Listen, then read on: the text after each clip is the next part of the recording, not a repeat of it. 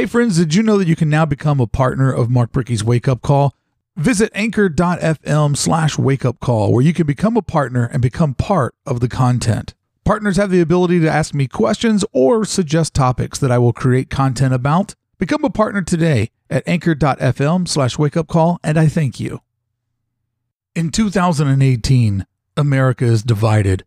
But in 1989, just 29 years ago, you could like it all metal, hip hop, alternative, new wave, anything that was different was absolutely great. You would just spend your time trying to find things that were left of the dial. You wanted the stuff that no one else had their hands on.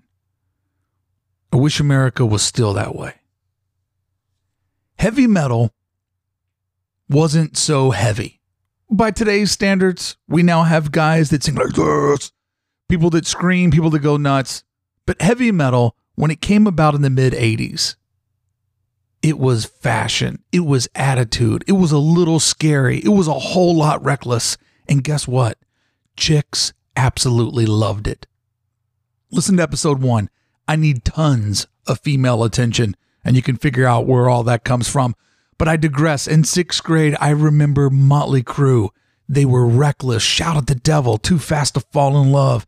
There was something dangerous about it. But as time went on, metal became a business.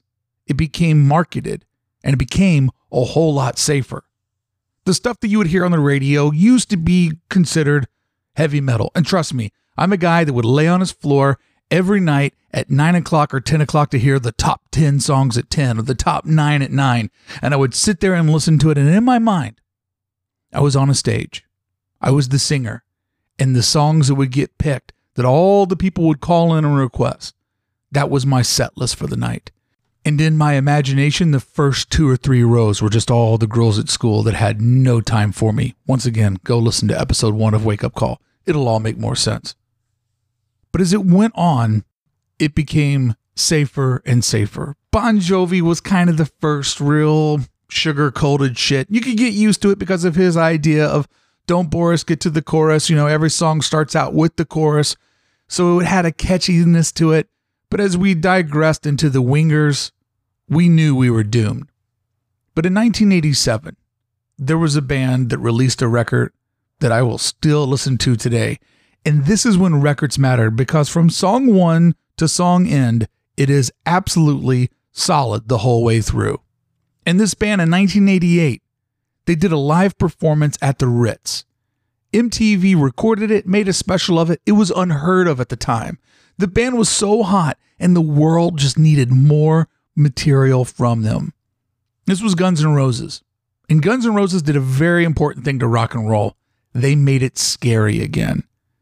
They said crazy language in their songs, dropping N bombs, not backing down from any of their views, dropping F bombs. Just, uh, it was all every song was about just destroying your body, drinking until you couldn't stand anymore, and getting out there and trying to do it the next day. I often wonder was Axl Rose that guy when he wrote Appetite for Destruction? Was he already Axl Rose? Or was he still Bill Bailey from Indiana, the state where I'm birthed? That's why I have such an affinity to this band. They showed me that it was possible to get away and to become something that the whole world would pay attention to. But was he that guy when he wrote those lyrics? Or was Appetite for Destruction a script of the guy that he wanted to become? I could debate that with you for hours and hours. But think about today we have so much access to celebrity. We can see everything as it happens. Guess what? Ariana Grande and Pete Davidson just broke up.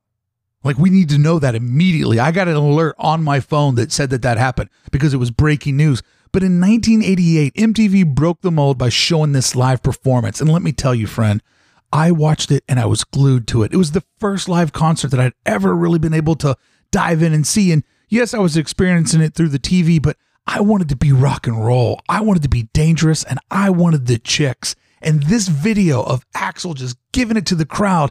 And it was the first time I ever realized music sounds different when it's live. It's not overproduced.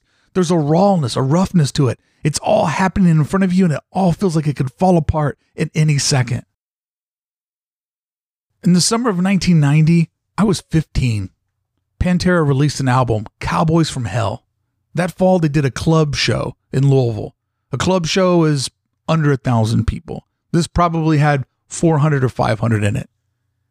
And I went because Pantera at that time, before they became a metal band, they were kind of a hair metal band. They were wearing the cowboy hats, they had the leather pants on, the cowboy boots, and I went and saw them because I wanted everything they represented.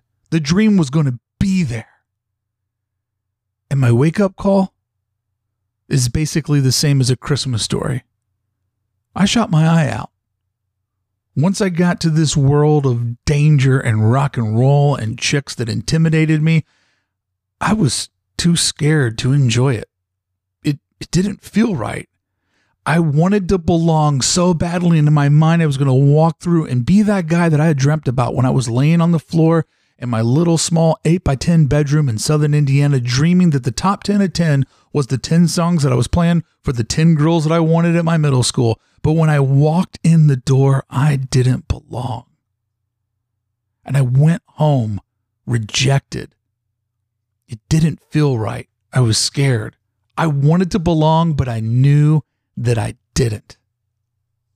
And that was my wake up call that once again, I was alone. I'll see you tomorrow, but until then, belong to today.